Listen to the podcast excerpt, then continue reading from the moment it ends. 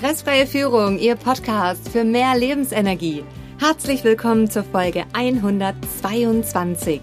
Mein Name ist Rebecca Sötebier und ich arbeite als Unternehmer- und Führungskräftecoach und Trainerin. Jede Woche bekommen Sie hier eine anwendbare Trainingseinheit. Danke, dass Sie jetzt Zeit mit mir verbringen. In der heutigen Folge geht es um das Thema, was einen Elefanten festhält, fesselt uns erst recht. Lassen Sie uns beginnen. Welchen wichtigen Punkt können Sie aus diesem Training heute mitnehmen? Die wahre Geschichte, die sich 1965 im Zoo Neu-Delhi ereignete. Sie kennen sicher jemanden, für den diese Folge unglaublich wertvoll ist. Teilen Sie sie mit ihm, indem Sie auf die drei Punkte neben oder unter der Folge klicken. Was einen Elefanten festhält, fesselt uns erst recht. Aus dieser Geschichte lernen wir, wie wichtig es ist, sich von alten, unliebsamen Verhaltensweisen, Gewohnheiten und Erinnerungen zu lösen. In Burma, Malaysia und Indien werden Elefanten für die Arbeit im Urwald trainiert. Allerdings kann man keine ausgewachsenen Elefanten abrichten, sondern nur Babyelefanten. Das machen sie, indem sie dem Jungtier eine Kette ums Bein legen und der kleine Elefant erfährt und versteht, dass er sich mit solch einer Kette am Fuß nicht wegbewegen kann.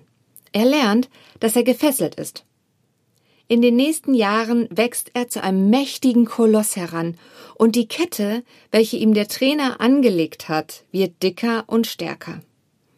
Irgendwann kommt dann ein Zeitpunkt, da ist der Elefant derart konditioniert, dass man die Kette durch einen einfachen Strick ersetzen kann. Der genügt jetzt, um dem Elefanten zu signalisieren, dass er sich nicht mehr vom Fleck rühren kann.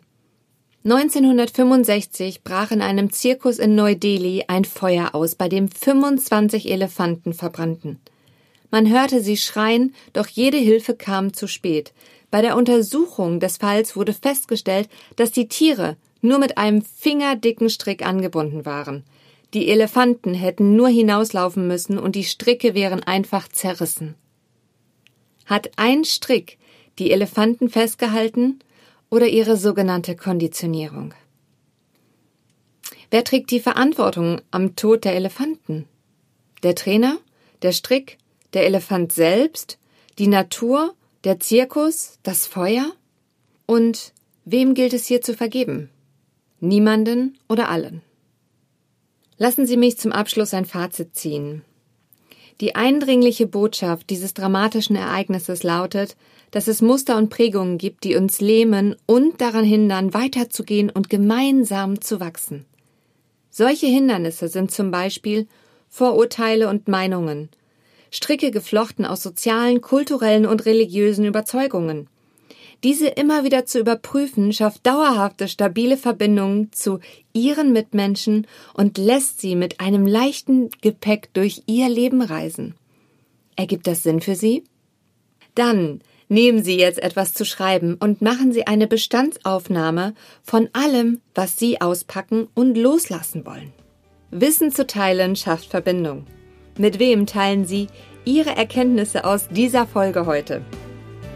In der nächsten Folge geht es darum, was ist wichtiger, der Weg oder das Ziel? Bleiben Sie am Ball, Ihre Rebecca Sötebier.